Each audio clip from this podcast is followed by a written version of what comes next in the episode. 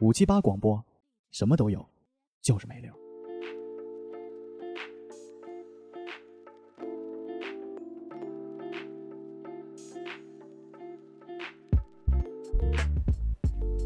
各位听友朋友们，大家好，欢迎来到五七八广播。书我读不下去，草样年华的下半部分。大家好，我是 MC 豹，大家好，我是小华儿已经三个月没有录音了啊，这么久了，啊！大家可以看到，这个三个月之前我们是多么努力攒了这么多节目，啊，导致不用断更的太厉害。还行吧，断的挺厉害的。反正到最后，这个节目质量确实有点堪忧。对，但是我现在已经不太 give a fuck，了 哎因为我们现在在扔飞盘啊。如果在北京附近的小朋友们，可以联系一下我们。你为什么要在节目里打这种广告呢？不，你不想组织一下大家扔飞盘这个事儿吗？嗯，场地问题解决不了，能那解决天咱们啊那个地上坑太多了，如狂他妈如崴脚果。如果说人多了以后，嗯然后疫情又没有这么严重了，嗯，我们可以订足球场，哇，然后摊钱，然后每人多收一百块钱。这不比录音来钱快？对啊，然后嗯然后你这个呢，你尽管没听过五七八，你也可以带身边的俊男靓女一起来参加，啊，这个圈子不就越来越大了？，哦，是这么运作呀，哎，行不行？有一些前景。其实可以嗯，把我们的潜力和造梗放到那个给大家讲解规则。对，但其实我们也不太懂规则。嗯其实我们也不太会 扔，就图个热闹。对，言归正言传，归黄正爷，传我们把该办的事儿办了。好，哎，我在开头前先给大家说一下好吧，？我们今年接下来的就是这个几个节目， 还有吗？几个吧，我觉得要把该完结的完结掉。嗯也跟大家说一下，因为最近大家都是人生进入到下一个阶段了嘛，加上这个疫情反复，我们实在是很难的聚集。对对，今天来我们公司录音也是没有办法的办法，这个很多地方都去不了了。嗯，对嗯所以说这个嗯我们没法说努力不断更吧， 嗯， 我们会让大家看到一个又一个优斯迪巴和赵尚武这说话的艺术啊。 啊，嗯，行， 行吧，那嗯开咱始们吧开始吧。草年华其实，在上一次录上半部分的时候，主要还是讲的一些有关大学生活的一些回忆向的东西。主要还是每个他的同学的画像。对对对对对，呃，我觉得是一种生活状态的画像。嗯然后下半部分，我觉得就就进入到咱们这个节目的高潮了。为什么说这个书有意思呢？嗯，为什么呀我？不不捧他吗？为啥有意思电话呢？也已经没有，啊啊啊我还以为你在问我 呢，妈傻，已经没有化学反应，还已是经没有非凡化吗学反应了，罗非凡都他妈嗯接不着，嗯。嗯然后那个下半部分，我觉得它比较精彩的原因，是因为它其实呃，就是我在这次会跟大家重点讲一下整个故事的一个主线，就是男主角邱飞还有女主角周周周的这个爱情，差点说啾啾，就是 口条都不这行哎了，口条都不行，啊这个爱情故事，嗯然后以及他们最后这个呃十几年的这种纠葛吧，纠葛纠嗯葛。纠葛。那咱们就正式开始。好啊的，嗯，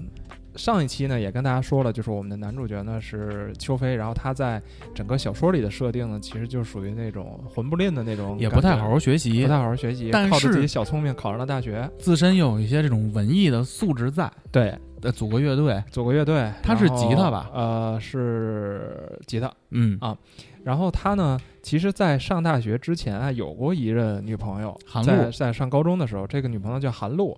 嗯，我觉得他在这个小说里写的这段爱情呢，其实挺重要的，因为他这个虽说是上高中的一小段的经历，但嗯其实它影响到了中间某一个环节的一个走向。哎，这个后面再跟大家说。然后这个韩露跟邱飞在一起，我觉得也是刻画了现在很多高中生谈恋爱的一个画像，尤其是高三，一个现象吧。你高三没谈过恋爱，我没有我高三谈了。谈过，我们其实就是顶着这种高考的压力，嗯，在身体和生理上不 断摸索。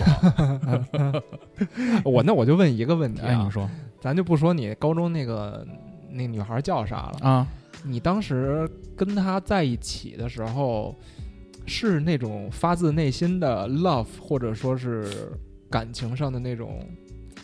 波澜壮阔，就我觉得我跟邱飞特别像的一点是啥呢？邱飞在书里描述了，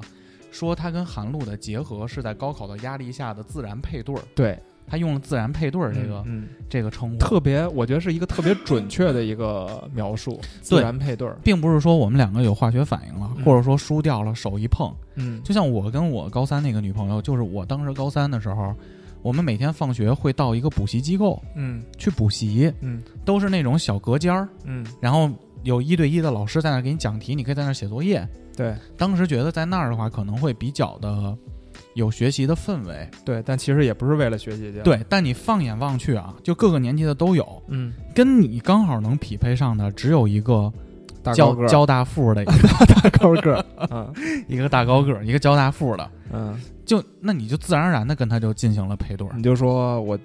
嗯，他就是跟我的，就得组一个 CP 就得组一个 CP，、啊，就得就得骂死你。嗯，就是你说有多喜欢吗？也对不是那么啊，懂懂懂，主要是荷尔蒙的催生下，让你有一些新的游戏可以尝试。你知道，就是我是在想，我高中那会儿，因为我之前在节目里也讲过，就是我在高上高中的时候，我坐在整个这个班的中间儿嘛，其实是一个比较尴嗯当不当尬正不正的的一个地方。然后前面那些小矮个儿，那一片人啊，就在高 中高二、高三的时候就开始了这个自然选择、自然配对嗯的对这对个对，矮逼和矮逼。逼们，哎，别别别别这么说，没准人上上大学窜个儿了呢。然后这个可能一开始就源于一对儿，就哦源于一对儿。班里成了第一对 儿。对，比如说这个小矮个儿一号和这个女孩儿这个小矮个儿二号、嗯两个人，可能因为是同桌儿，然后嗯平、平时经常的调情啊，啊在你课余多高时间你多哎高对对对对对， 我一米五三，你呢？我一 米六。呀，你好伟岸呀！然后俩人就在一起了。 嗯，这个时候的这个一米五三的这个闺蜜呢，哎，看见自己的好闺蜜哎不不理自己了，嗯，她就想我得找一个，我得找一米六五的不吧，能输。我不能说，我就得去找这男的兄弟，慢慢慢慢就都成了。然后我们那时候高中就有一个现象，就比如说男孩儿 A 和 B 同时喜欢女孩儿 C，B 哦呢，但 C 喜欢女孩儿 B，那、呃男孩儿 B，但这俩人肯定 B 和 C 就在一起了。嗯，那 A 呢就有点尴尬，哦就看到自己的喜欢的女孩儿跟自己的兄弟在一起了，但是他完全不会有表露现出来代年轻人的，或者说是现在大家的这种，要不就是不甘啊，要不就是说，哎，这个要不就这样吧，会在表面上显得特他妈大方。特大方。同时哎呢没，事儿，没事儿。开始向女孩儿 D 发起进攻，但是你说他喜欢女孩儿 D 吗？其实并并不是。他需要一个人来填补对这个位置。对对对对对，其实那时候高中我见着很多这样，然后我当时的困惑是，我好像谁都挨不着。因为一米黄叶能匹配的身高应该是在一米六五左右，对，但是，一米六五的女孩呢，选择范围其实囊括了一米九到呃，一米六五，差不多，所以其实你的比较竞抢争手是非 常激 激烈的。烈，非常激烈，非而常且惨烈。一一米六五呢，我能知道 MC 黄呢，他对女生的这种外貌的要求应该也是有的，到最后其实也快没有了，你不 能着按，急啊，真是着急啊、但是肯定不会按 F 进入坦克这种啊选择嘛， 对吧？所以说， GTA 嘛，在你能看到的这个范围内，一定都被大个儿先刷楞了一遍了，对对，然后呢，身高匹配的呢，再受点情商的在又被刷楞一遍了，在我们那个时代，不知道现在是不是，就高中那个生态，确实是一个弱肉强食，就是永远都是后边的男的先先来挑先挑， 这也真的好 烦。这个好，先不说啊，就是所以、所以这个韩露跟邱飞就是在嗯这自然样的配一对种状态下结合嗯在一起了。 嗯。然后，嗯，那第二个邱飞就是我们的女主角啊我，先说啊，还在线为么？什么分了，哦，还要说这一段儿是吗，因为韩露去上海上大学了呃，不是，其实是因为他家里不同意啊？不是吧？啊。那那可能咱们阅读上有一 些偏差没关系，继续说吧。啊。反正最后邱飞和这个韩露就在高中毕业之后就分手了。自然我觉得分手这个了也跟就是很正常的一个现象嘛，也很明智也，很明智。那接下来的介绍就是我们整个全书的一个女主角叫周周，嗯，不是指挥的那个周周啊，就是 就是呃那个那个这算歧视吗？有一点儿有一点儿。就他妈歧视了。周周呢，其实是在邱飞上大学之后的第一个女朋友。嗯，其实，在邱飞进入到北叉大的时候，他的第一个想法就是我我要我要在上大学的时候也要找一个女朋友。那时候我哦必须让我的大学生活完对整。对对完整完整。恰巧呢，这时候周周就以一个这个这样的一个背景进入到了邱飞的生活。那他俩是怎么认识的？其实是有一次邱飞在操场上踢踢足球，嗯然后一脚大闷，这个球就不知道往哪个方向飞过去了。此时正好有一个女孩拿着暖水壶嗯，打水，打水去，我不是现在大学还有有这个环节现在吗？还有大学吗？不知 道，他还上大学吗？在家应该不用打水吧？去厨房喝嘛。啊，对对对。然后他拿着一个暖水壶，正好从路边经过，这个足球就不偏不倚吧，正好就击碎了周周手里拎的这个暖水壶，碎了一地的那哎碎个了一囊地。哎，对，囊。这个两个人呢就此认识了。啊，呃，这个钱钟书不是说什么男女是借书吗？其实他俩的爱情是从借暖水壶开始的对，就是因为周周的暖水壶被邱飞给碎了，然后邱邱飞就把自己的暖水壶给到周周，然后两个人就互相认识了。呃，他俩正式在一起，其实是有一次他俩在操场上遛大弯儿的时候，遛弯儿，遛弯儿坐的下时来候听邱飞弹弹吉。他。此时呢，这个其实这操场段上也刺激了当时大一的我跟 MC 嗯黄，，吉他这个东西，我觉得在整个小说里是一个特别有意象化的一个东西，催情，就是它其实影响了很多人，甚至影响到对了很多的生活轨迹。是对，然后他其实呃，周周和邱飞也是因为邱飞在弹吉他嘛，他跟杨洋学的吉他，然后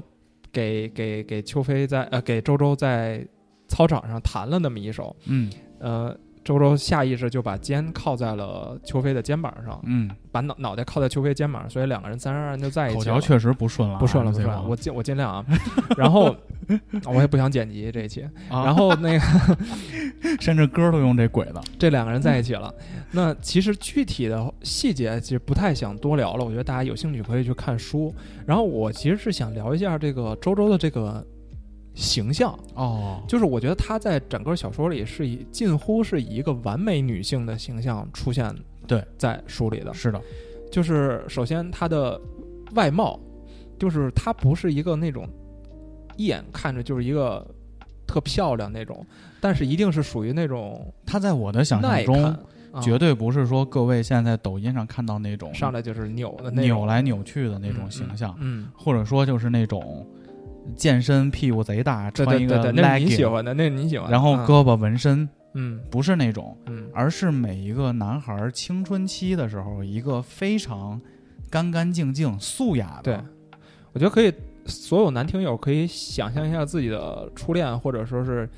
嗯印象最好最深的那 个你自己的女朋友或者是另一半儿，就是其实就是那个形象，就是我觉得作者是把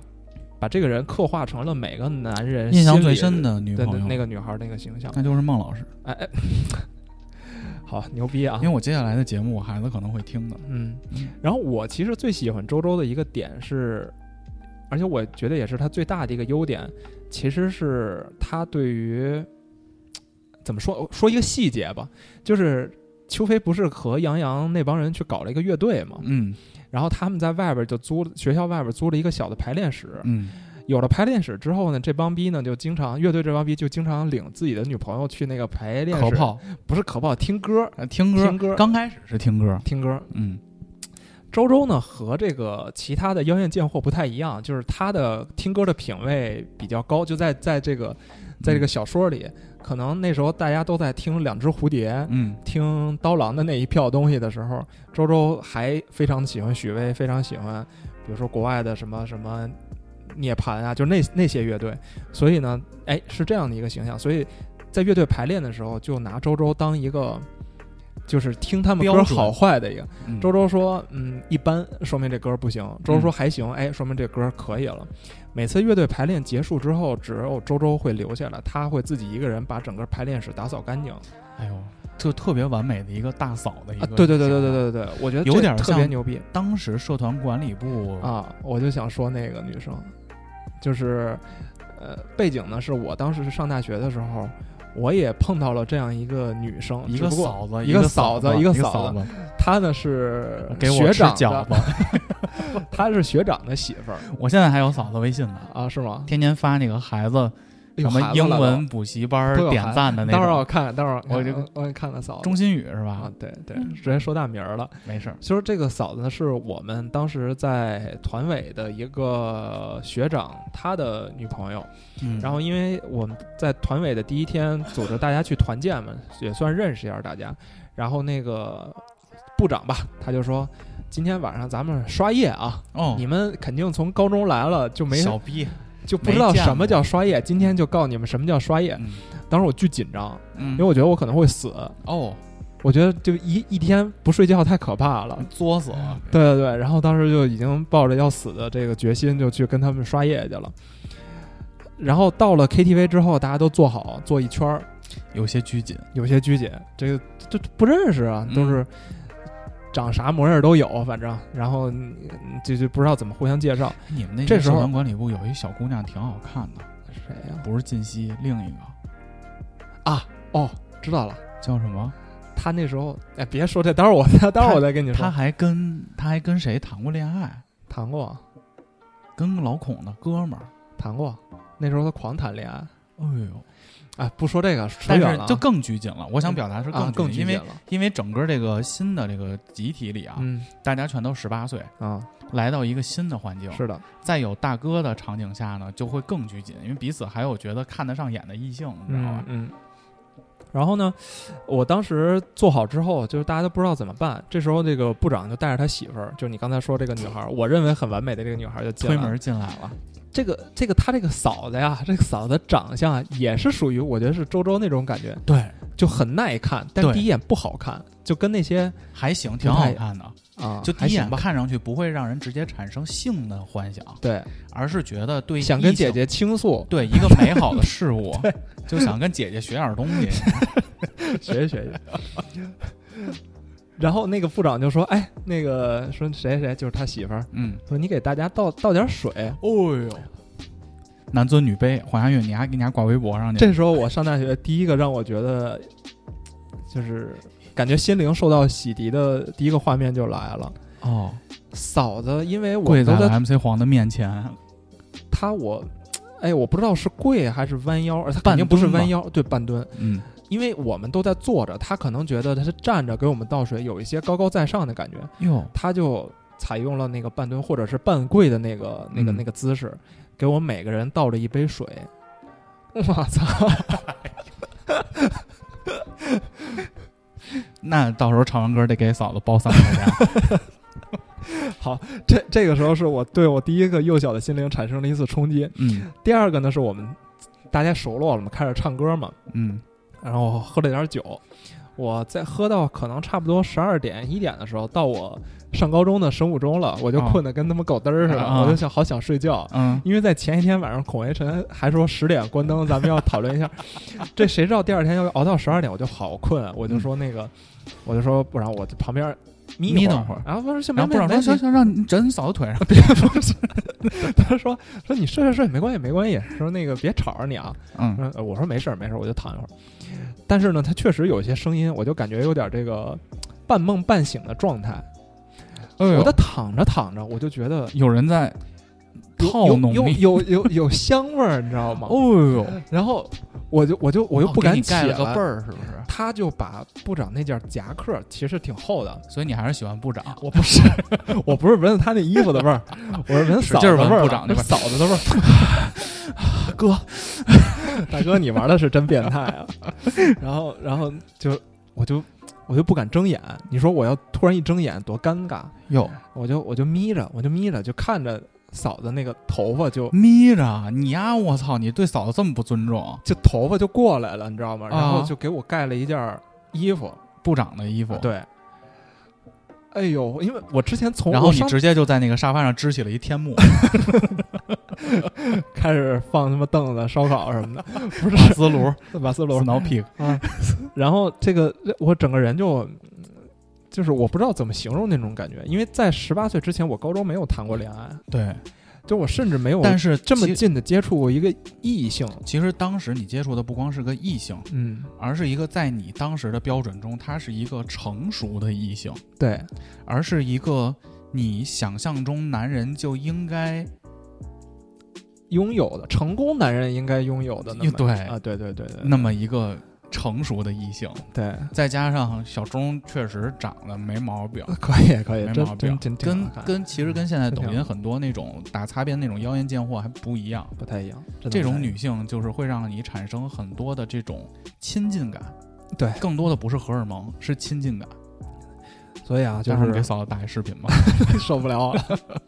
是真好，那 真好。嗯呃，扯远了，就扯到了我，但是我我其实想说，其实这个周周就是的周周的形一个形象就是象这样就他在整个的小说里就是这样一个形象，学习又好，对，包学括习又好周周毕业后的工作也很好也。很好，因为在上一部的时候，我跟大家说，其实周周就差几分没考上北大嘛，所以对就是基本上是一个完美的形象在小说里。但是我想说的是，周周还有一个特点是什么？嗯就他又同时很接地气，嗯，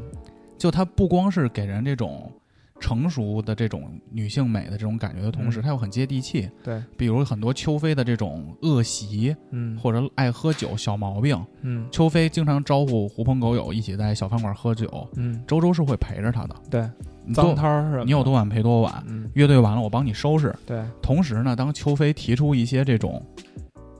非分的要求，对周也能周够其实满也足是积极响应的，对，他不是说我是满足你，或者说我就拒绝你，周周是非常积极响应的。他当时有一个小说里有一个细节，就说两个人去游泳去，嗯，约约在学校游泳馆游泳。但是周周呢没有泳衣，然后就是说我去买一个。此时邱飞的心里就对于泳衣这个事儿呢非常的纠结。嗯，首先呢，他希望周周穿的越少一越点儿好越好，啊但是越又不想少越让别好，人看，又不想让别人看，你所说以就咱全说包啊你上买个了，豹纹 的吧，连上了。连本儿的。嗯，最后周周就买了一个看似没有那么的暴露，但其实又能把自己身材很好的显现出来那么一件儿泳衣。啊哦然后邱飞就觉得哇，太完美了。嗯，然后同时呢，刚才你说那个非分的需求也是，就是邱飞和周周的第一次，也是在乐队的排练室嗯发生的。啊，当时其实两个人在发生这件事儿的时候，也并没有多说话，周嗯周只是非常温顺的就顺从了这件事儿。哎呦，哎呦，当时觉得，我、操，为什么？就是还得学吉 他，嗯但是就就报班儿去了。然后我觉得他还有一个，嗯，就这个不角能色说啊女生温顺，是吗？温柔吧，你丫黄家韵啊，我但嗯是真是啊行，喷吧喷吧， 反正录的也不反多正没 几期了。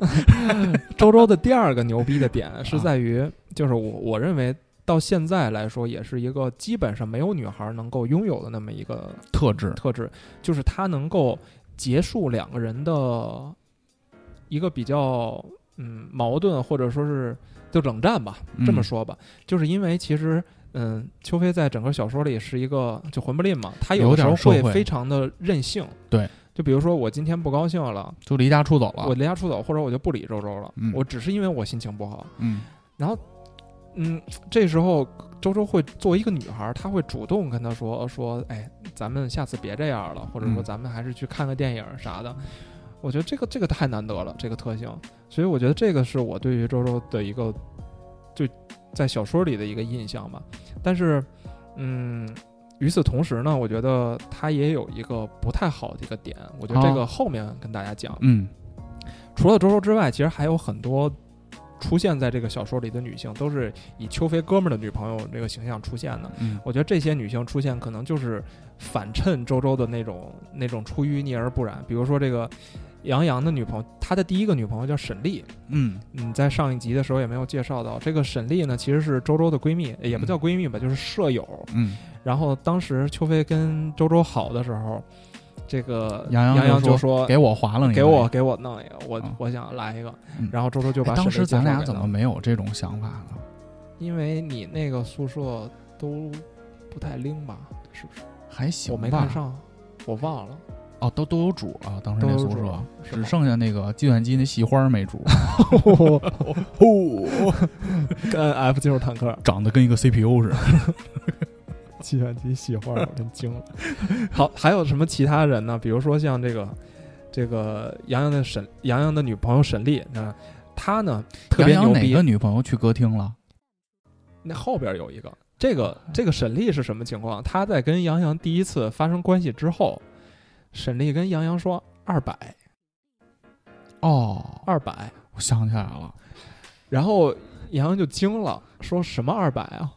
然后沈丽就说：“你得给我二百块钱啊！”说都是这个价儿。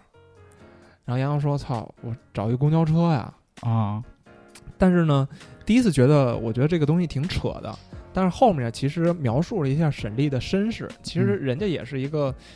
就是从一个小地方出来，然后家里对他上学也不是特别支持，都给他把钱都给他弟弟了，所以他不知道怎么办，他只能自己偷偷跑出来，然后每天晚上不睡觉就在学习，就为了有一天能够考到大学，考出这个他所在的这个地方。那最后他终于考上大学，但是又没有钱。然后在来北京的火车上就认识了一个姐姐，嗯这个姐姐呢就给了他一笔钱，就说你可以先拿它去应急，上大学什么的。但是学费呢，确实你以后得想办法。我呢这儿给你介绍一活儿。从此呢，沈丽就走上了这个不归路。所那以不每就是沈黎去歌厅了呃吗？呃，对他去后边还有一歌厅，俩歌哦厅。哦，对，俩歌厅的，哦俩歌厅杨洋也是我为歌 狂那块儿 然后，所以后后来那个杨洋跟周周说这事儿，说你这闺蜜怎么还管我要钱啊？啊然后周周就恍然大悟说：“哦，怪不得每天早上她都能看得从学校外边那个豪车下来，嗯所以是这么一个女孩儿。还有一个呢，还有一个女孩儿呢叫童小亚，嗯是杨洋的，或者说是邱飞的另外一个哥们儿叫齐思欣的，也不叫女朋友。为什么不能说女朋友呢？是因为他俩到最后都没有确定关系。嗯这个童小亚其实是班里的班花儿，嗯，因为他们班一共就俩女孩儿，嗯有一个女孩儿呢就属于一般的，还有一个女孩儿就是长相出众，就是嗯这个佟小亚。那所有男生都在追她，那最后让这个这这个邱飞这哥们儿齐心得着了。但是呢，佟小亚虽说一直在跟齐心在一起，但是对外就一直没有说过我是他女朋友。嗯就这种关系一直持续了四年，然后他俩的这个发生的该发生的事儿其实也都发生了，到最后那就不亏，哎那就不亏相对我来说，嗯二百交钱嘛，你啊，这真的是。然后这个到可能大三、大四的时候，这个佟小亚就是动了去美国留学的念头，嗯就一直在方方方面面的这个准备啊什么的。呃，但是呢，因为自己的这个学习也不太灵，反正可能这个美国没有接受他啊，没有润成。然后他有一天就跟齐心说：“说我怀孕了。”嗯然后寻思说啊，说那个说这那咱们就该毕业就结婚还是怎么着，还是反正就规划未来的计划了呗。嗯然后佟小亚就说这孩子也不是你的，嗯就玩别了操心这么了一手。然后后来呢，其实才知道这孩子呢是他们学校的一个学长的，这个学长呢准备去前往美国念博士去了。原本他是想带着这孩子跟人一块儿往那边走的，对他就是说白了，他有一个自己的小算法，就希望能跟这个学长一起去美国，就是我以这个家属的身份去，所以也也是这么一主，中间也有很多海王的故事吧，女海王嘛，嗯，所以也不跟大家介绍了。我觉得这个就是两个女孩儿，我觉得全都是为了衬托周周的这个这个品质，美好，对对对，然后前面刚才也说了，就是说这个周周还有一个比较致命的缺点，然后我觉得用这个海马星球的话来说，就是有点恋爱脑。嗯就是我为什么说这个小说它其实并不是一个满分小说，有很多缺点呢？其实因为它有很大的篇幅在描述邱飞有多傻逼，嗯就是就是邱飞他是一个。就是为了做自己想做的事儿不计后果的那么一个人，啊嗯然后比如说他会为了考试考不爽挂科，然后自己去西安旅游，然后在西安的火车上就碰着一个，这段小要妞儿详细聊吗？嗯、我这段反正看的挺过瘾的是吧？啊，你还记得是什么内容吗？就是邱飞，因为有一阵儿他是不是因为考试考得不好，他是不知道自己想干嘛他，突然就觉得上大学这事没儿没意思 meaningless 啊。 meaningless，嗯然后呢，他还把自己的父亲叫到了学校，嗯跟父亲说我不想读了，然后父亲说要不然你先冷静冷静。嗯邱飞反正背一包就登上了这个南下的火车，去西安也是南下南下南的，我刚下才琢磨了一往下，南往南啊，结果在火车上呢就碰上了这么一个小小姑娘，小姑娘是什么外，反正也是跟他一样想去毕也业是去旅西行，安啊玩的毕业旅行我记得是，嗯然后邱飞就说咱俩结伴呗，反正最后就滚到这个宾馆去了。宾馆去了。嗯，但其实，在这个过程中，周周其实一直都找不得不到邱飞的消息，对，就给邱飞发信息、打电话都不回男朋友消失了。不接。嗯但是邱飞呢，也跟这个火车上遇见小姑娘说：“我有这么一女朋友，嗯，就是我们俩就是，反正先分开一阵儿呗。对，”自己单方面说啊。嗯最后我觉得就是最经典的就是西安这个小妞儿，其实跟邱飞玩了一半儿之后，某一天早上醒了以后，这西安小妞儿就走了，嗯，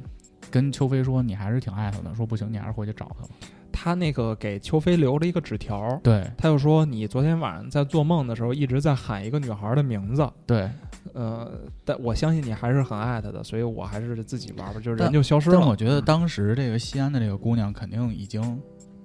跟邱飞这块儿已经产生一些情愫了。对，你对走进一个女人的心的唯一的通道只有地铁， 就是就是你这个肯定是日久生情了。嗯，所以当时这女孩其实是有一些动摇的，对。但是因为爱上了，发现邱飞心里还是有周周，就放她走了但是这个环节最后还留了一个小小小坑节儿，啊就就是他俩开房的发票被傻逼放钱包里了哎就就是问题，啊！为什么要开 发？我也不知道为什么要开发票，不能开发票，你又不报销，嗯，嗯，这是一个小妞儿，还有一个呢，就是刚才前提到的邱飞的前女友韩露，露韩露其实跟邱飞这个果呀，其实是贯穿了整个整邱个飞小说的三十岁前的这个人啊这生。个这个韩露去上海，她不是去上海念大学了吗？在上海认识了一个桑海宁，嗯，这个桑海宁呢，对她很不好，这个我觉得是作者对于上海人的一些偏见、啊，偏见偏见，因为偏见作者是傻逼北京人。 对对对，嗯就把这个韩露的现任男友贬得一文不值，就是嗯一个小家子气，然后反正就这么一个主吧。然后回来之后呢，韩露就很不高兴嘛，就觉得自己哎是不是就想想到自己的前男友了，就把邱飞给叫在一起玩儿，就是俩人又。反正就是中间有很多的很多的事儿，我觉得邱飞是犯了很多的傻逼的，而且我觉得整个小说里他就是一个大傻逼。但是我为什么说周周他的缺点就是他是恋爱脑呢？他其实发现了他们开房的发票， 嗯，发发现了这个韩露给给邱飞发的短信，是但是每一次他都把自己说服了，选择去相信邱飞，或者说去相信他只是一时糊涂做做了这样的事儿。那我觉得就是因为周周的这种错误，导致后面他俩可能会有更多的这样的问题。所以这就是我在第一遍读完这篇小说，就是我在上大学之前读完这篇小说，第一个感受就是邱飞是个傻逼，他不太配和周周在一起。但是其实站在我现在的角度，我是非常能理解邱飞当时的很多举动的，嗯因为对于当时那个年纪的男生来说，嗯因为邱飞他有一个背景是，第一他很文艺，他热爱音乐，嗯，他也看了很多很多的书小说，嗯书各种小说吧书，因为他大学的时候不好好上课，他就一直去图书馆借书嘛。嗯当他了解的越多之后，其实他的生活就已经变得不简单了。对，他就觉得现在的上学的这些事儿没有意义，嗯但其实当时呢，他选择的最好、最最简单的方式就是逃避嘛。嗯，那逃避路上遇见这么一个漂亮的小姑娘，难免，难免。我觉得每个人都可能会出现这样的事故，是吗？不知道，反正我跟没黄爷经历过嗯没没经历过过嗯那就几期节目了，没必要了。嗯反正反正他就作来作去吧，就对，这个就作来作去，的。最后在成功的在大学毕业的时候把周周给做做跑了。我觉得他邱飞的问题，并不是因为他这些行为，嗯而是说邱飞的问题是他在做这些行为的时候，并没有把周周放在一个很重要的位置上。嗯，或者说他把周周放在了一个很重要的位置上，但是由于他对于目标的这种不确确实定性，导致他对于自己或者对于周周做出的行为都很不负责任。嗯嗯啊，，是这样的一个一个感觉。然后，而且这种不负不负责任，我觉得就是一直持续到他跟在后两部小说他要跟周周结婚的那段时间。嗯，他在跟周周结婚之前，他意识到自己我要承担起这部分责任，但是其实一切都来不及了，嗯就是因为他之前的这种行为，就是嗯，虽说看起来周周原谅了他，但是我其实会觉得这他个其裂实都痕是一一直个是在的。一个积累的一个东西，到最后就爆发出来，然后周周也突然领悟了。那其实说到这儿，也就进入到了小说的后两部。我觉得后两部可以一起说，其实都是讲他们在大学毕嗯毕业业之后后的的事儿，故事。然后，呃，第二本小说的其开始的时候，其实已经毕业三年了。其实这三年里，这个邱飞跟周周分手之后，邱飞就一直没有找女朋友。其实也能从侧面看出来，他还是非常爱着周周的。嗯，但这时候另外一个，我觉得也是一个很重要的女孩儿，我也是觉得我个人非常喜欢的一个人物，就叫巧巧，那是谁的妹妹？是乔，她是乔宇的妹妹。这待会儿再说是怎么回事儿啊。先说这个巧巧是怎谁么相识怎的么？相识的？是因为邱邱邱飞在毕业之后呢，找了一个比较他觉得比较傻逼的一个工作，去当销售去了，哎然后、 没有业绩嘛，啊，没有业绩被公司给开除了不。就是 我吗？昨天太阳打哪个 队 NBA？啊，打看打看小牛。 看倍儿倍儿爽上半场太阳是五个人得分嘛啊，五分、四分、三分、两分、一分。啊！我们那个销售群里有人发：“我操，这不是我上半年的业绩吗 真他妈惨！？”嗯反正邱飞就当了一个销售，嗯，他不是学自机械的嘛，他就嗯当那个设备销售去了，然后干了一阵儿之后，就一单都没有开，公司就把他优化了。因为邱飞那种性格，他也觉得不愿意他不干愿意这去种舔事儿别人，对吧？然后后来呢，这个他就想，那不如去考研吧，嗯，反正在家待着也没事儿干，就开始考研。因为当时有一个契机是邱飞，当时那几个好哥们儿还都在学校呢。对，有的是没找着好的住的地儿，就住学校；还有的就是像那个，呃，张超凡那样的学究，他考是研正了经想考研，他是觉得考研对他的工作帮助会比较大嘛。然后他就说：“那我也去考研，就搬回了学校里去住。”这时候呢，嗯，考研需要这个考，就是买一些参考资料嘛，买书啊什么的。他又找到之前一个一直管他卖毛片儿的一个大姐，嗯，说因为那个是那个那个年代，因为大家都都想去考研，所以他觉得卖毛片儿已经不挣钱了，他就开始卖考研的书了，嗯考研的光盘了，就找那个大姐。然后大姐说：“你那个说我把书光盘和书都藏在井盖儿井盖儿里了井盖儿里了。说你等会儿我我下去拿去。嗯大大姐就钻钻那个井井里边儿去了。然后这时候邱飞就在井边儿等着嘛。这时候就有一个女孩儿过来了，说：‘哎，你这儿有没有卖卖盘的呀？’嗯然后邱飞说有，说我给你下去拿去。嗯其实那个女孩就把他当成那个卖盘的了。嗯，然后邱飞呢也借坡下驴，一来二去呢，他跟那个女孩就认识了。说买完了我给你送学校去。啊，说你对在哪儿？我北工大的对，哎，结果俩人发现校友，啊。这个所以就跟那个女孩认识。但是这个女孩呢，其实就是巧巧。嗯，后来你看完小说，你才知道这一切都是巧巧设的一个局。对，她在就是山大最高端的猎人，往对往对是以对猎对物的形象对出现的。其实这个巧巧在特别早的时候就认识到认识邱飞这个人，那时候听演唱会，对，那时候邱飞在学校里弹吉他， 小番茄乐队下面在这个在礼堂礼堂里去演出，然后下边就是坐着巧巧，巧巧一下就爱上这个吉他了。但一打听呢，发现邱飞当时是有一个女朋友的，对他，他是、呃好像是啥呀？哦，是巧巧是这个乐队的帮忙的人，嗯，就是给他们搬搬什么东西啊什么的。然后这时候他发现了邱飞掉在地上的一个拨片儿，嗯他就想着，哎，我能不能借还拨片儿的一个机会去认识一下这位学长？嗯结果去去还的时候，就发现邱飞搂着一个姑娘，这嗯姑娘其实就是周周嘛，嗯俩人不是，然后巧巧就觉得很难受。就这种这种感情，其实一直在巧巧心中持续了很多年。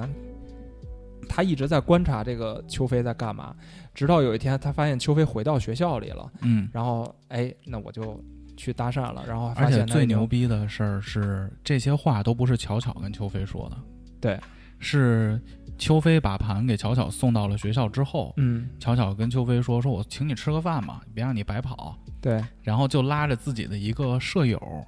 一起请邱飞吃饭。对，在巧巧上厕所的时候，邱巧巧的这个室友就跟邱飞说：“哎，你知道吗？巧巧其实早就认识你，嗯，如此这般这般如此，当时她怎么爱让上让你自己的闺蜜把这些事儿都说出对来，对就自己没说这话。 ，women women，嗯对，啊其实其实挺牛逼的，嗯，而且我觉得就是巧巧是一个就是算是敢爱敢恨的那种女孩儿，我觉得从我的个人角度出发，巧巧跟周周的形象完全是不一样的。嗯，因为巧巧是一个非常主动的女孩儿。对，如果各位看过这个《奋斗》的话，巧巧应该是米莱的那个哦，有点那意思。米莱的那个他形象，主动往上贴，对，会围着男孩转，很开朗的那种。而且他有一个，他就是在问那个邱飞说：“你有没有还跟周周在一起？”然后邱飞说我们：“他已经三年，我已经没见过他，已经嗯不知道、他去法国了嘛。嗯，”然后，呃然后乔乔说：“那那就咱俩呗，反正你也单我身。给你的枪刷刷锈。然后邱飞说：“那不行，说我这忘不掉我，而且我刚认识你，怎么就在一起了？”然后乔乔就说：“没关系，说要是真是你有一天这个周周周回 回来了，了我就我撤撤。我觉得这句话就不是一般女孩能说出来的，你知道吧？然后，呃当然邱飞觉得这事儿有点胡逼，这也没答应。但是最后还是巧巧用了一个计，俩人就在一块儿了。是什么呢？就是俩人一块儿约着一块儿上自习，嗯然后巧巧自己吃鱼，嗯吃鱼的时候卡了一根刺儿在嗓子眼儿里，然后他就让邱飞说：“你拿个手电帮我照着，给我给他根取出来，你能不能帮个忙？”结果这个邱飞刚刚打开手电准备那什么的时候，帮他取这个鱼刺的时候，这个巧巧一下就亲上去了，所以这个这个两个人就自然而然的就在一起了。男追女嗯隔层山，嗯女追男啊，知道隔层纱是吧？隔个膜，隔就 太容易了、嗯嗯尤其是一个形象如此这般的对一个女生，性格又这么好，嗯，很难拒绝。因为因为从那个小说里，就是在描述周周的时候，其实并没有直说就周周很漂亮，他只是通过一些其他的描写，就把周周这个形象描写出来。我们臆想中她是一个在很每一漂个亮的女孩读者，心中的对周周的是一个形很漂亮象就成立了。但是巧巧上来就说这个女孩儿姿色可以，就是嗯这个作者就直说了。又狗狗又丢丢，对对对对对对，嗯所以其实嗯，那时候也是羡慕男主角，咱们有这种，但是其实最后咱们的这个邱飞还是干了一件特别操蛋的事儿，就是嗯，他还是跟巧巧分了，而且分了的原因就是因为他真的又碰上周周了，而且碰上周周这事儿，其实还挺讽刺的。呃，是我都忘了是在大街上因为在大街上碰上周周了打，车呢，这，对，然后结果就说请周周吃饭，嗯然后巧巧也来了。嗯，那会儿丫玩了一个平行时空这块的，对，就是各种让，说巧巧你先走吧，我这儿再等个人。嗯然后过会儿周周坐这儿了，嗯接着吃剩下的串儿，类似啊。但是直到有一次我印象特别深，就是他们吃西餐，嗯，周周的一个追求者来叫找他乔们，宇，嗯。乔宇，介绍一下这个四个人物的关系吧，嗯我觉得简单的梳理一下。乔宇呢是，呃，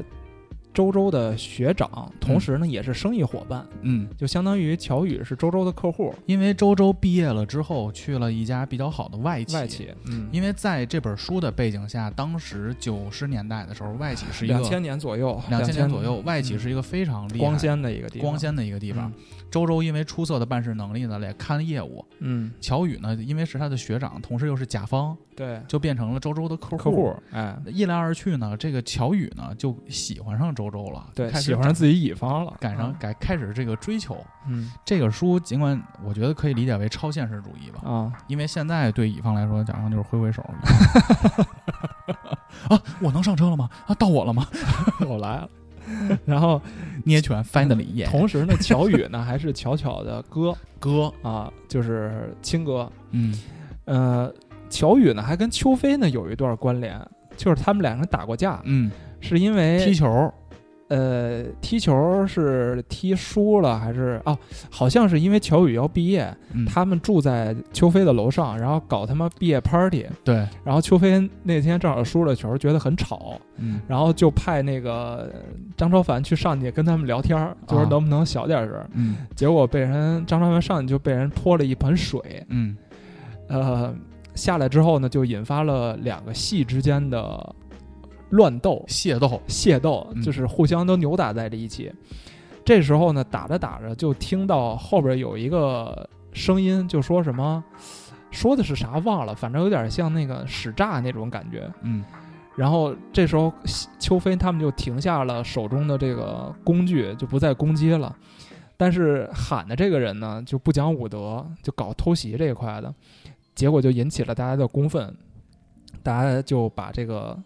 搞偷袭的这个人给圈踢了。其中最起劲的就是邱飞，嗯然后这个人呢，其实就是乔宇，然后邱飞当时是给了他一个椅子，然后把他搞得头破血流，直接送到医院里去了。反正就是上学期间两有人过之一间就些有过对节，结果这个四个人就联系在了一起。坐在一桌吃西餐，一开始其实周周并不知道乔巧和邱飞的关系，所以一直还在尽量把巧巧当自己的闺蜜。嗯然后巧巧的表现出呢，就是这是我姐，嗯，就那种那种感觉，一下就熟了。一下就熟了。书这是里我说姐的是女生的友谊就是建立的如此之 快，对就是你喜欢什么明星，你用什么化妆品，立刻就熟对络了起来。对。然后这个两个男人呢，就处于一种非常敌对的状态，嗯因为在邱飞的世界里，就是他看得出来乔宇要追自己的前女友，嗯他就觉得很不爽。况且我之前还他妈揍过你，觉得你还是一个小人，嗯，所以两个人就是乔宇点什么，周周那那个个邱飞就说啊真他不妈好难吃，真不他好妈难吃。不恶吃心，disgusting。然后巧巧呢就一直在巴结着周周，我觉得这个是挺挺奇怪的。其实对于巧巧来说，周周是他情敌嘛，但是他还能是吧？绿毛奴这个叫什么？我觉得他们叫欲擒故纵啊，还是什么？反正也是个兵法上那个东西。 ，keep your friend 啊 close，keep 对 your enemy 对对 closer 嗯对。反正是这么一层关系。但是中间其实有很多描写，我觉得大家还是自己去看书吧。对，最后呢，就是邱飞为了和周周在一起，跟巧巧提了分手。哎，我觉得这段其实挺可惜的。嗯，要是我的话，我肯定会选巧巧的，那个时候的你也会这么选择？会的，会啊的，，是吗？会的。我选了， 当时也不怎么录了，也火不了，不说了，咱没事想儿想，不说了。巧巧是现实生活里的谁啊？小小豹，如果你在听这档节目的时候，我希望你知道，如果你是男生的话，嗯，要像你父亲一样，敢爱敢恨；如果你是女生的话，嗯，如果你交男朋友就带回来，叔叔大揍啊呀。 然后这个巧巧当时非常伤心啊，对但是我我说了，她就是一个敢爱敢恨。那既然你不要，那我就离开嘛。嗯，但是她其实，在两人分手之前，她干了一件事儿，她拿着手机拍了一个两个人的自拍，睡觉的时候，拍了一接吻的时候，哦，接吻的时候，哎呀，两个人正接吻呢，她拿着手机拍了一张自拍。然后那个，我当时就看到这儿的时候，我就觉得这个照片儿肯会有会是雷，会会是个雷，但是我万万他妈的没想到，这张照片其实并没有什么，嗯就是巧巧真的只是把它当做一个留念而已，嗯她只不过到后来阴差阳错的成为了一个误会，这张照片嗯变成了一个邱飞对巧巧的误会，因为巧巧到最后周。周周跟他生气，邱飞就是认为是巧巧在中间使坏，嗯，导致自己一冲动，跟巧巧这个朋友最后都没有做成，这个我觉得是可能也是小说里一个特别可惜的一个地方。所以其实这个照片并没有什么，但是我觉得也是给听友们的一个小 tips 吧，就是不要随便拍照，尤其是就反正分手的时候，照片该删就删一删，没有或什者么。或者拍的照片就丢了，忽然间对对， 好，结束了啊。啊，OK， 然后其实从二三部开始，邱飞改了一个毛病，就是他不到处去日 日日对对日逼对谷 station，，啊对他他不太不太去了。你说咱们的听友会不会有人不知道日逼谷呃， station？是你什别么别别，但大家可能能听得懂啊，啊？因为在一里边儿，其实刚才也说了嘛，邱飞就各种去找找女的前女友啊，然后路上认识的经常会心猿意马，啊，对对对，就路上可能有一个人女的一示好就滚起来了，但是在大学毕业之后，我觉得邱飞他反而改了，他从来收心不了去不去有有女的引诱他，包括韩露对他的一些引诱，他也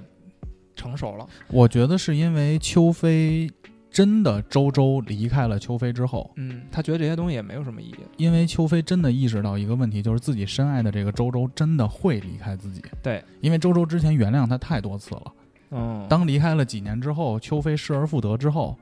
邱飞其实那段是想重拾这个责任感的，嗯因为他已经不能再失去周周了。对，包括你看后来邱飞，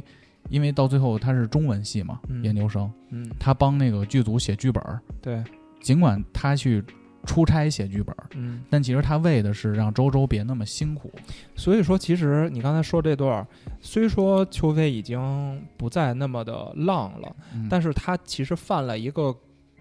就变成了一个更严重的一个缺点或者一个错误，就是他开始变得不诚实了。嗯，就这种不诚实，我觉得可能是源于不他的善表达，不善表达，以及可能啊不有会些沟通。不自信了。嗯，就是刚才你也提到，像周周已经进入到了外企，然后呃，杨洋虽说这个中间有很多胡逼的事儿，导致自己没有毕业，但是他也通过自己的才华得到了一个当导演的一个机会。嗯，然后像张超凡自己在国企混得风生水起，去念研究生，然后还有马杰一直看毛片儿的那个，嗯，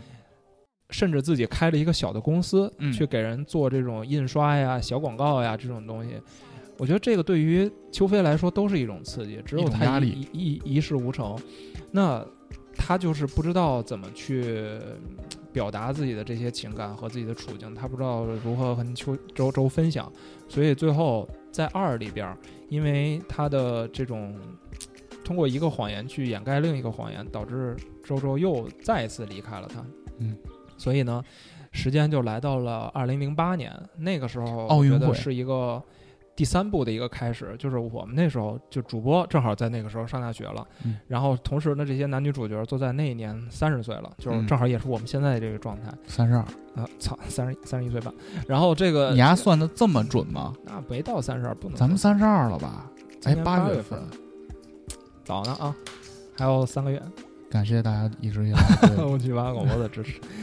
这个三的故事开始呢，是在学校的羽毛球馆。嗯其实这么多年过去之后，整个北叉大也经历了一些翻天覆地的变化，因为这个领导吧，领导有方套了一些资金啊，所以这个学校大兴土木。咱实话实说，北工大的领导确实是有东西的。对，你想这个生源来的不好的情况下，我们竟然是一家九八五院校、二幺幺不是二二幺幺院嗯校，嗯无论怎么样，二十一世纪什么一百所，一百所，其实其实可以挺了。其实挺水的其 实但是巨水，我们知道巨水，因为它的录取分门槛很低嘛。啊，同时，校园的建设，咱们说奥运餐厅、嗯，奥运的羽毛球馆、对，工大建国饭 店，嗯。然后当时黄海波在里边儿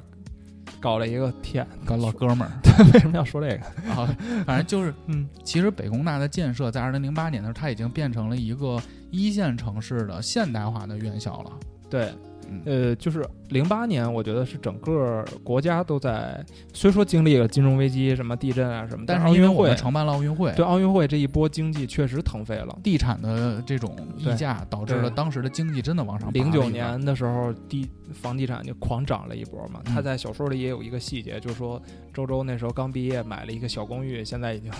对已经起飞了，在三环旁边嘛。嗯，所以其实就是背故事背景就是这样。然后同时呢，这个邱飞呢又单身了几年，嗯嗯，他也是无所事事嘛。嗯然后有一天呢，他收到了一个收到一封信，是他的老同学马杰给他的一个信封儿，里边儿放两了张票，放了两张门票，嗯，就是零八年在奥运会在我们学校的羽毛球馆去羽毛这个举办这个羽毛球比赛，这是硬通货，当年这是非常硬的硬通货。，对，那个得要黑市上去买。嗯，然后他就说那就去吧。结果没想到，就是在这个比赛的现场，他就看到了通过大屏，大屏幕看到了周周，那会儿已经好多年没有见过了。好多年没有。然后此时呢，周周已经从这个黑长直变成了这个大波浪，反正就是哦成熟了，成熟了，毕竟已经愈发三成熟嗯十了嘛。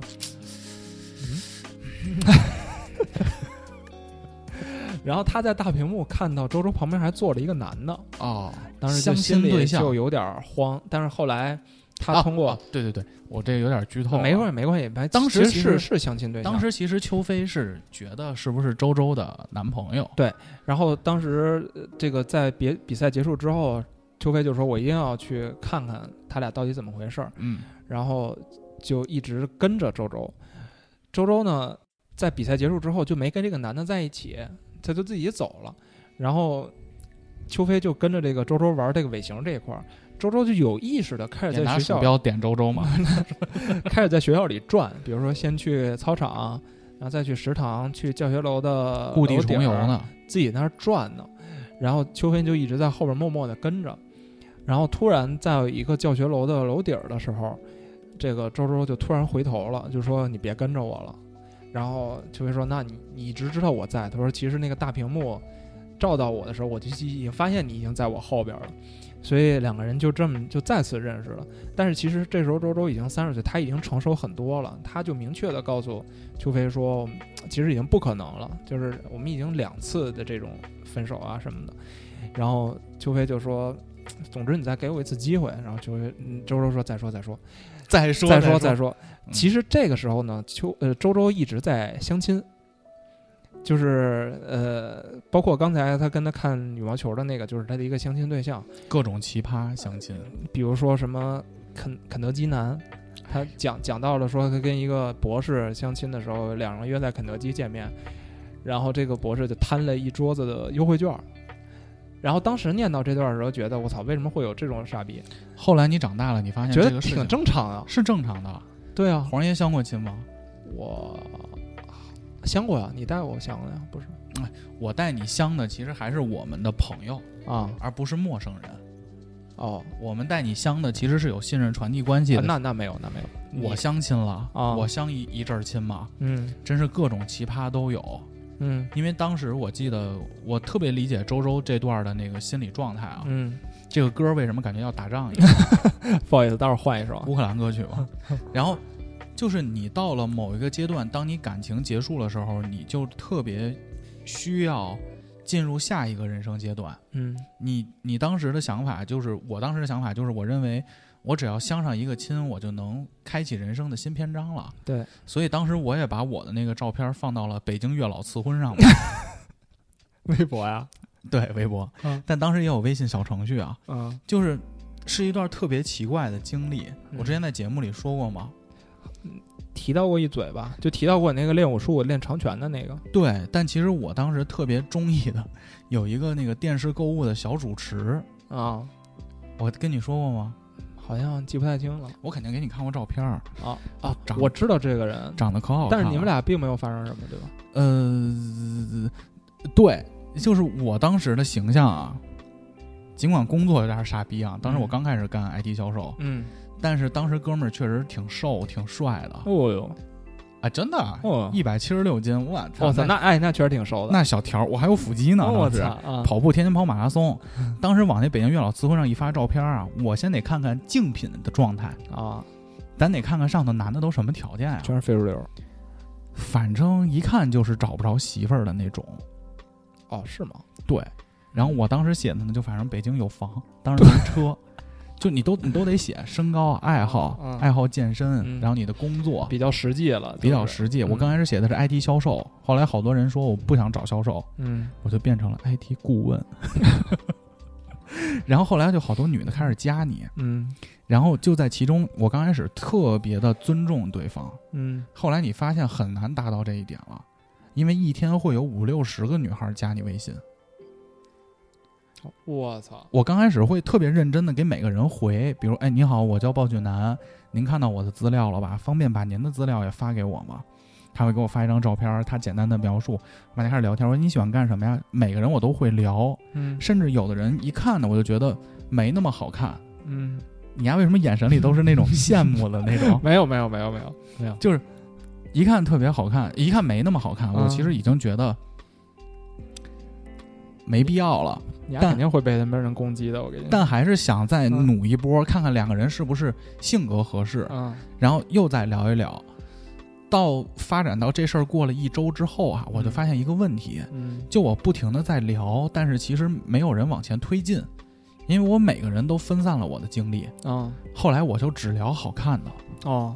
我就甚至就是说，能不能发你的资料过来看看？因为他加我，我的资料在网上嘛。嗯，他发过来资料，我一看，我就说不好意思，没眼缘渣。男，我操！然后最后筛了一批过来以后，就有一批嘖有眼缘的，有眼缘就是觉得挺好看的。挺好看的，我跟你说，相亲市场的女孩儿其实是好看的，像周周这种女孩儿长相的，我觉得是多的，嗯但反而男生我觉得是比较困难的。哦就是男孩儿的素质其实一般。当时呢，其实我印象比较深的，其实有两个相亲的，嗯那长棍的咱就不说了啊。啊第一个是这电视购物的，嗯我当时其实还没有放弃掉当时旗儿逼的那个状态，还专门还去九元桥看人去主持节目去，去电视购物大厅呢，反正最后无疾而终了。另一个女孩我印象比较深，因为当时我发现我有一个技能是比较有优势的，嗯因为我跟那个六年的分手之后，我想相亲进入下一个阶段，当时哥们儿是处男，你不想把这跟处这跟处男有啥关系啊？具有关系。我跟你说，当时女孩一问说，你正常聊起来都会问你一问题：你为什么分手？你上一段感情多长时间？我说六年，嗯他们就会问为什么那么长时间会分？我说其实到到谈婚论嫁了，但是他去异地了，我们一直也没有发生关系。当时当他们听到我们还没有发生关系的时候，他们觉得你是一个贞操男对他们觉得我是一个真心为爱的，哦而不是说来相亲平台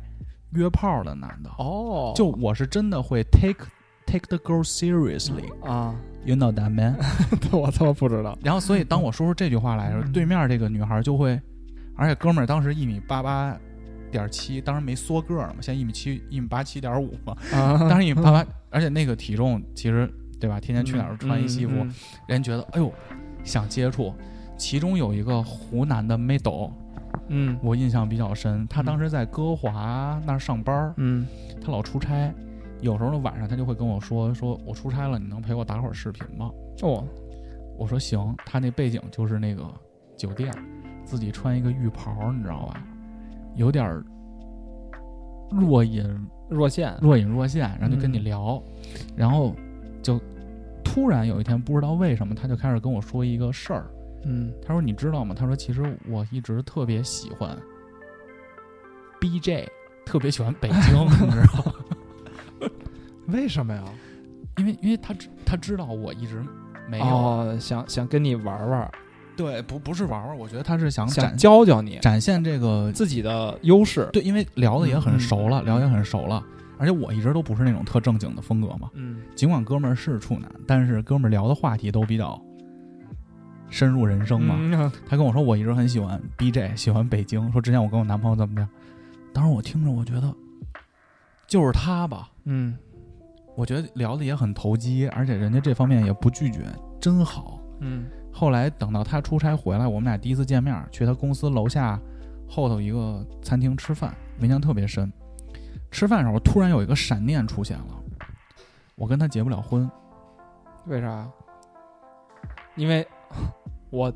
猜对不对啊？啊！他跟你能 BJ，他跟别人也能 BJ 我当时年纪小啊，首先这个是一个问题啊。啊。第二一个问题就是，我觉得他有点吓人，就这方面的欲望。第二个问题是，我觉得我们俩不在一个城市，哦，因为他家老家在湖南嘛，他一直有想回老家的这种想法。嗯我当时就觉得，我跟这个女孩肯定是没法走到婚姻殿堂的，嗯所以我不能 跟她，BJ， BJ。我就觉得不行，我觉得我必须找一个能长线发展的。嗯，但能其在实，北京 BJ 的但是现在想起来有点儿草率、天真了、拿衣服了。奶义务了。其实这两个东西是不影响的嘛，嗯，因为我现在孩子可 能会听我的节目。嗯你搁这儿上课呢，对，所以我想跟你说的是，如果小小豹你是男生的话，在哪儿 BJ 都行。能 BJ 就 BJ，你知道嗯，就你明白吧？就是，嗯所以其实周周当时的状态其实也是，但你会遇到很多很多奇奇怪怪的嗯人，你会，我觉得当时最主要一个问题是我刚刚经历过一段这么长、这么深情的感情，我很难投入全部的精力或给予足够的时间去了解下一个人，嗯，所以很多人可能到最后就是我们看一个比赛，我就先走了，你先走了，对，最后大家就不联系了。对所以当时他周周在遇到邱飞的话，其实他那个感觉是一下就找回来了，因为这是我信任的人，对，更何况他中间见到了很多所谓不不靠谱谱的人就嗯会有这种比较对对对对比较。绕回来然然后后哎，真不容易。功底还在，他俩其实最后为什么之前周周一直说我不不可能跟你在一起，然后最后其实，在第三部最后两个人又再续前缘呢，其实就是你刚才说的这种，就经过周周的一些比较之后，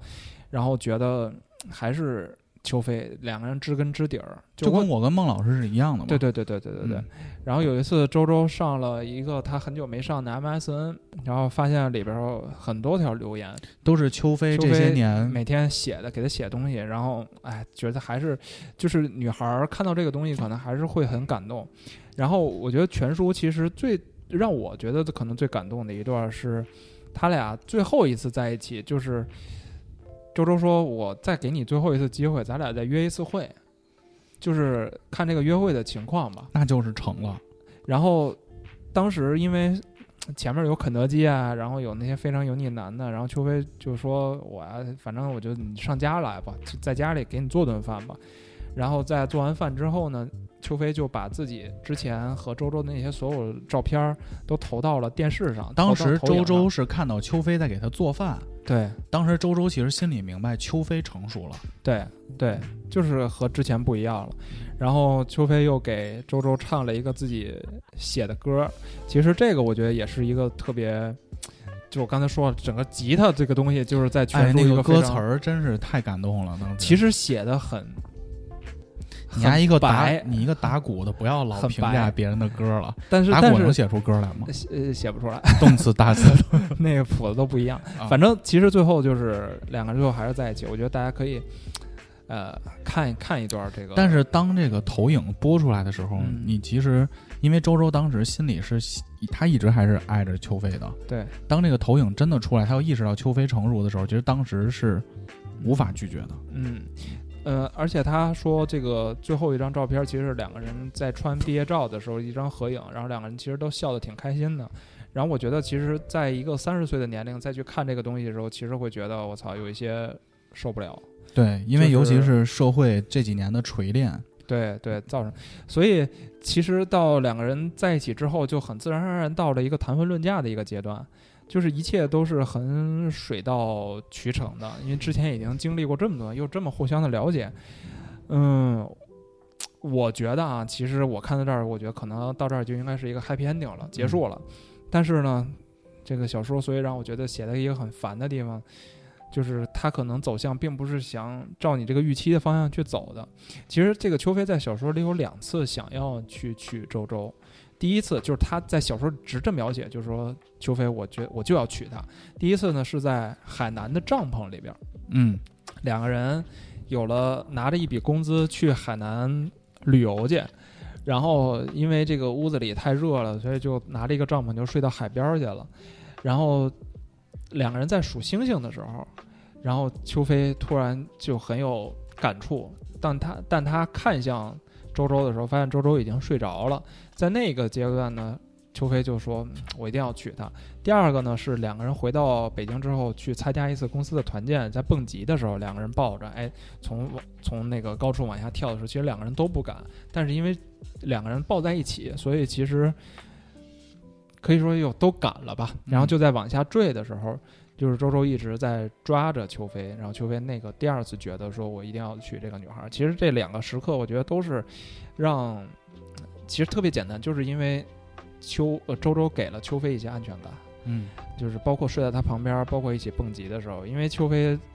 之前那么多的行为，其实表表达出了他就不是那么一个特别靠谱的人，他觉得周围一切都是都是虚伪，都没是有意假义的。。但是因为周周周，所以才让他觉得这个生活变得有意义。其实写到这儿的时候，我其实就蛮奇怪的，因为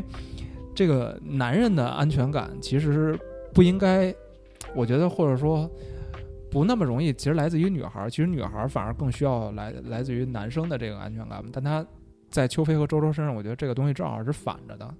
就是我觉得对于邱飞来说，他反而更需要这个东西，嗯，所以我觉得不光是安全感的问题，嗯更多的是一个被需要感和这种感情人和人之间关系的链接。嗯。这种东西只有周周能提供给对邱对飞。对对对，嗯但因为是你说到安全感，就让人觉得特别的歧视女性。啊我也觉得有一点 儿，我刚才在想怎么你丫给最找不近回我来。跟你说，你最近的哎这呀，个现在行他为妈啊，录节目都黄爷没法录，你说啥都得被人喷没事儿，录不了两期了啊！行吧，谢谢就这样吧。嗯，然后那个小说里其实到最后也有很多的暗示，就说两个人其实最终还是我记得他没有俩还备孕了，啊，对，周周还备孕了一。直在备孕。呃，这个最后再说吧，反正两个人一直就说这个，嗯，我认为可能会最后结婚了，但是其实没有，小说里有很多的暗示，就比如说他们在海南的时候找老和尚去算命，然后老和尚就说你们俩可能不行，然后周周和邱飞就说那怎么才能行呢？然后老和尚说你们就去请一个商品部去买一个什么什么东西，给你开光，你们俩肯定能在一起。然就后那个嘛，嗯施主嗯，这个东西不说钱，说元，一万八千元。 对，然后就会我最近狂看女的在那个说你看这不就是义乌来的吗？呃嗯去那两人就觉得很很很很搞笑，然后就走了。这是一次暗示，还有一次呢，就是两个人领证儿的时候，终于到领证儿那一天，领证系统坏了，系统坏了，上午领证儿，上午坏了，说下午能修好，但是中午杨洋来一个电话，让邱飞去帮他去送一个合同去，然后挺着急的，说中午的飞机嗯争争取晚上就能回来，然后俩人一合计，还是工作比较重要，隔一天再来领，就是这这这也是一个算是一个错过的一个点，还有就是。俩人不是拍婚纱照去了吗？嗯第，一次周周穿婚纱出来的时候，邱飞很感动。然后拍完照之后，那个婚纱影楼就跟他们说：“说你们拍的照照片都曝光了，说我们嗯干了几十年，这第一次。嗯，就是好多细节其实都暗示了他们可能最终走不到一起。那最后走不到一起的原因，其实我刚才也说了，就是因为邱飞在用谎言去去圆另外一个谎言，让他们之前所有的这些积累的一些小的点，在一瞬间爆发了。其实就是刚才说了，他毕业之后没有什么正经工作嘛，一直。到处打工，然后最后一个比较靠谱的事儿是给杨洋当制片人。杨洋不是当导演去了吗？嗯，但是因为杨洋犯傻逼，他把磁磁袋给子丢落出租车落出上租了车上，还跟出租车师傅吵架，嗯这个袋子再也没找回来，导致这个投资方亏了几百万，嗯，然后杨洋就跑了。杨洋就跑了，就消失了，就跑到深山里去了。然后这个邱飞，所以一下就没有了收入来源嘛，自嗯己的导演跑了，然后更何况他们一直在备孕，嗯希望有一个孩子，所以说这时候还没有领证儿，所以就是邱飞一下不知道该怎么办了，就之前的那种不安、那种慌逼又重新找上来了。然后他说：“那这时候韩露又出现了，这时候韩露已经嫁给了一个煤老板，因为她之前的上一任老公已经死逼了，给她留了一点财产，算反正就是走嗯这中上了间一个邱飞还跟韩露搞了好几次。都是之前了。嗯，呃反正这个就是又是一条线，我觉得大家也可以去看看，有有兴趣的话可以看看书。然后这个韩露嫁给煤老板之后呢，给邱飞介绍了一个活儿，就说这个煤老板想做一些自身企业的 branding 的工作，想自己拍视频，帮行当地政府拉拉关哎，系，对对对对对，拍拍这个呃视频，反正煤炭工人的哎，煤炭这个工人的辛苦生活。对啊，邱飞一听这个行呀，就是完全是属于自己感兴趣的领域，嗯就有点像拍那盲井那种感觉。我觉得他可能是想拍这种写实的纪录片儿，然后说。然后能不能让邱飞干这事儿？然后，并且呢，钱都好商量，嗯我有钱，有的是钱一集好像给的还挺多，一集给两万。啊，对，挺多，就写剧本嘛。嗯。然后邱飞一合计下来，说我整整个活儿下来，我能拿几十万，我嗯这活儿我就干了。一个月几十万，但是呢，这煤老板的要求呢，就是说你到我们矿上来写。你还能去当地采采风。对对对对对，你你我给我给你弄一小屋，你在里边待一个月的时间，你就给憋憋完了，你就回北京就完事儿了。你要不回北京，你三天打鱼两天晒网呢，也不理想。然后你在这儿还能跟那工人聊聊天儿。邱飞说这行啊，说我也想跟那工人聊聊，要不然我也没灵感，就去了。但是这个事儿邱飞其实并没有告诉周周，一呢是因为这事儿比较危险，嗯，对吧？我到矿上去工作。他第怎么二是韩露介绍的活。对，第二这是韩露给介绍的活儿，他他就怕周周知道。那等于说邱飞这个人一下又消失了。跟周周说我去外地工作，我嗯出差，但是去哪个外地我也不说，嗯，干什么活儿也不说，也不回来。这时候周周心里就有一些不安担全感忧加不安全感了。然后其这个邱飞呢，其实也想着，其实也想着，就说这个、嗯我在外边儿下下矿井工作，你媳作为媳妇儿，未来的媳妇儿还不理解我，所以这个事儿就导致了他俩的这种彻底的这中间还有一个问题，就是一个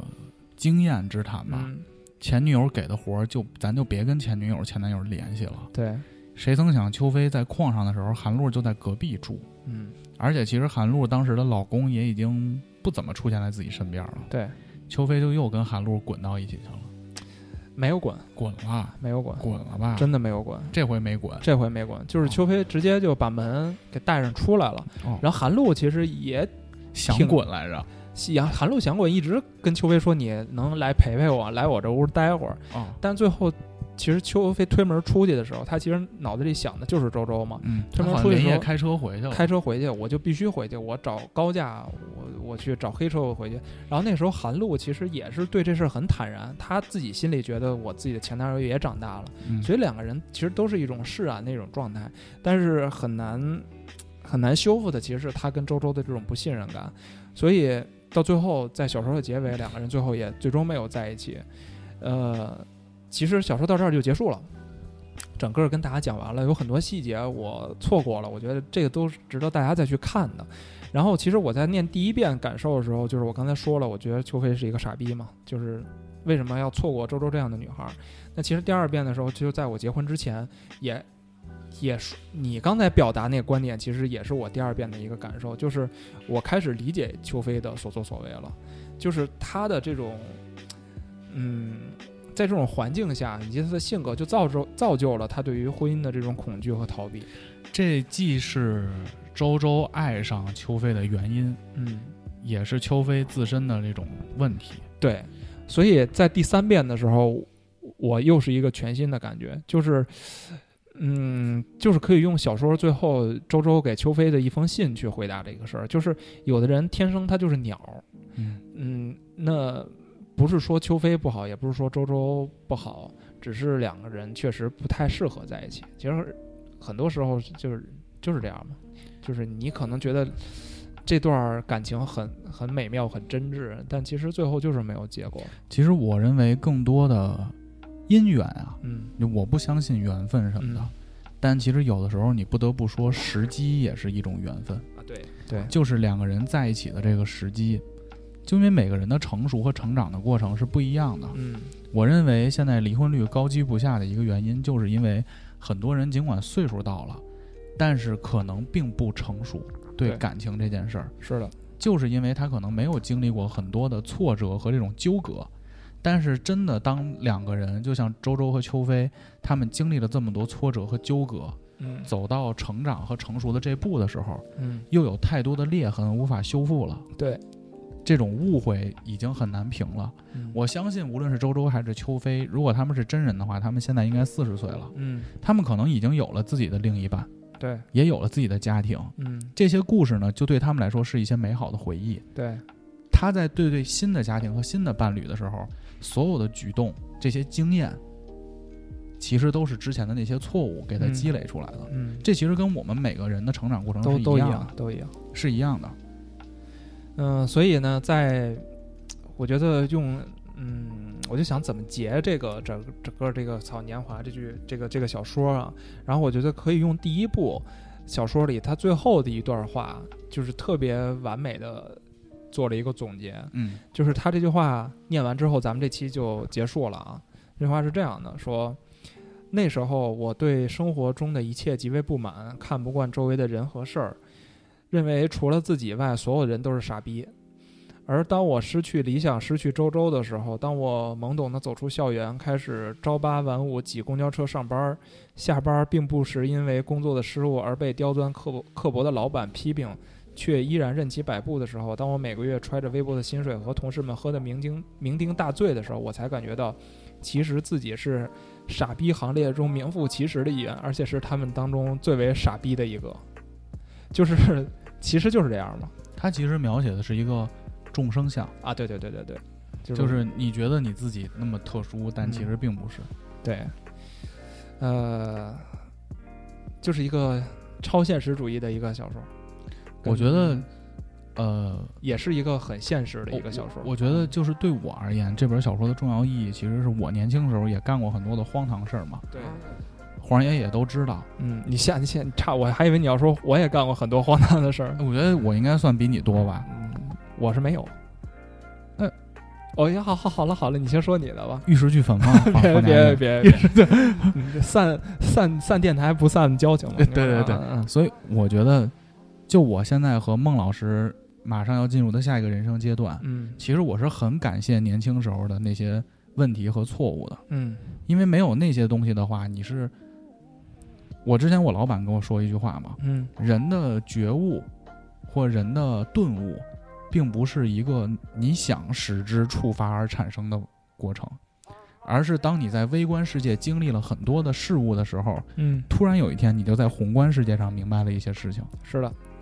顿悟是一瞬间，很多人可能到四十岁也没有顿悟，他就是因为在微观世界没有积累这么多的经验和经历，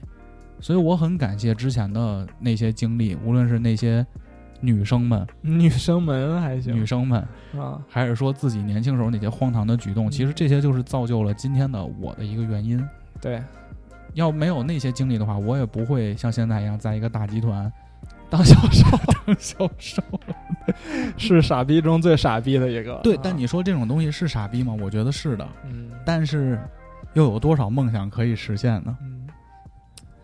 好吧，那本期的书我读不下去，《草样年华》这本书就跟大家分享完了。如果大家有兴趣的话呢，可以花自己的一点时间再去我觉得是重新可以看一读的看，可以对看的看一看。嗯，还是那句话，它不是一本好书，但是相信大家可以从书里边得到一些启发。找到自己的影子吧。对，我尤其是可能我觉得对于我刚上大学的同同学来说，会对更更更重要吧。这个而且长大之后，我读《草样年华》其实有那种听歌的感觉。嗯，就当某一首歌来了以后，这本书就是我年轻时候某一段回忆的一个药引子对，它就对瞬间把我拉到了那段时间里，是的，你就跟主角产生了强烈的共情，嗯，然后从而也反思一下自己现在的人生到底过得怎样？对。嗯，那我们这期节目就这样了，好，感谢大家对五七八广播的支持，刚才说的都是开玩笑啊，还录啊，还录，能能录肯定还录，能录还录。啊啊，嗯，就这就大样家吧，上新浪微博搜索五七八广播，上微信搜索 radio 五七八 r a d i o 加五七八数字加五七八广播花园俱乐部微信听友群，你听听这业务能 力。收听节目请上荔荔枝，这为什么不敢说呀？我在想先说哪个呀？这他妈都行，啊！荔枝、呃，网易云音乐、喜马拉雅、小宇宙，还有 Podcast，搜五七八广播。那我们这期节目就这样了，祝大家新的一周工作愉快，拜拜。拜拜。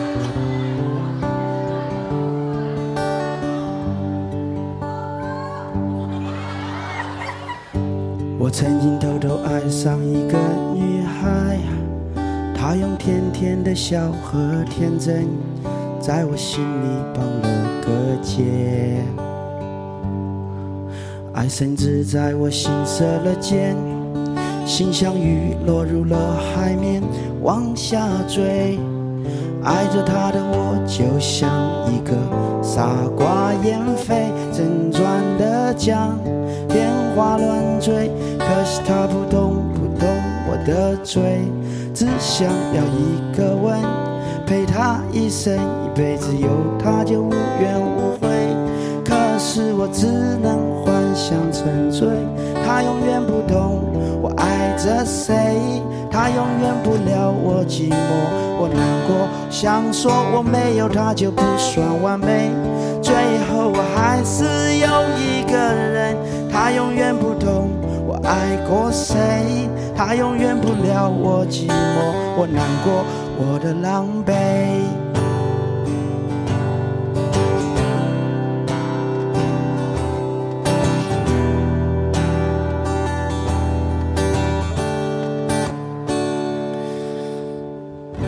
我曾经偷偷爱上的那个女孩，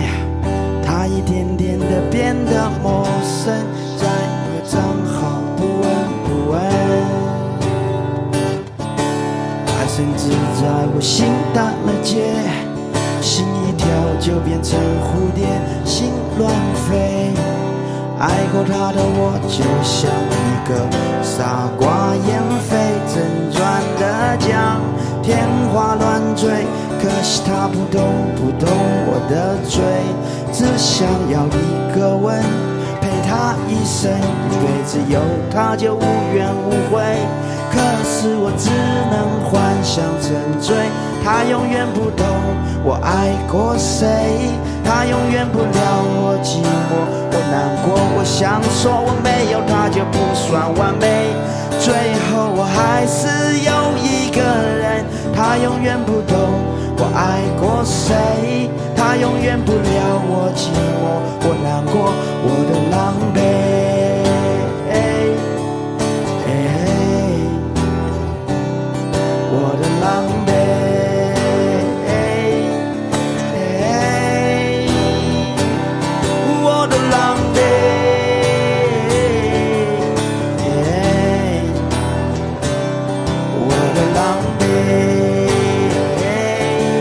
你来狼狈好不好？我的狼狈。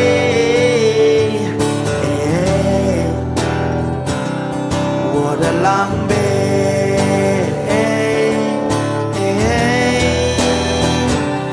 我的狼狈。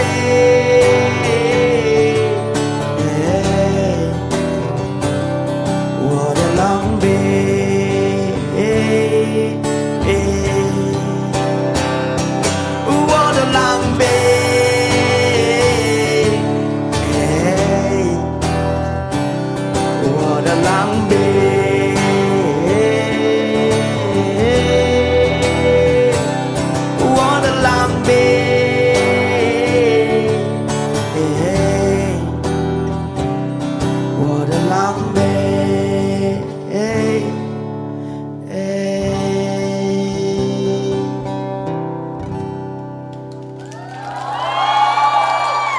谢谢你们陪我狼狈，谢谢，真的。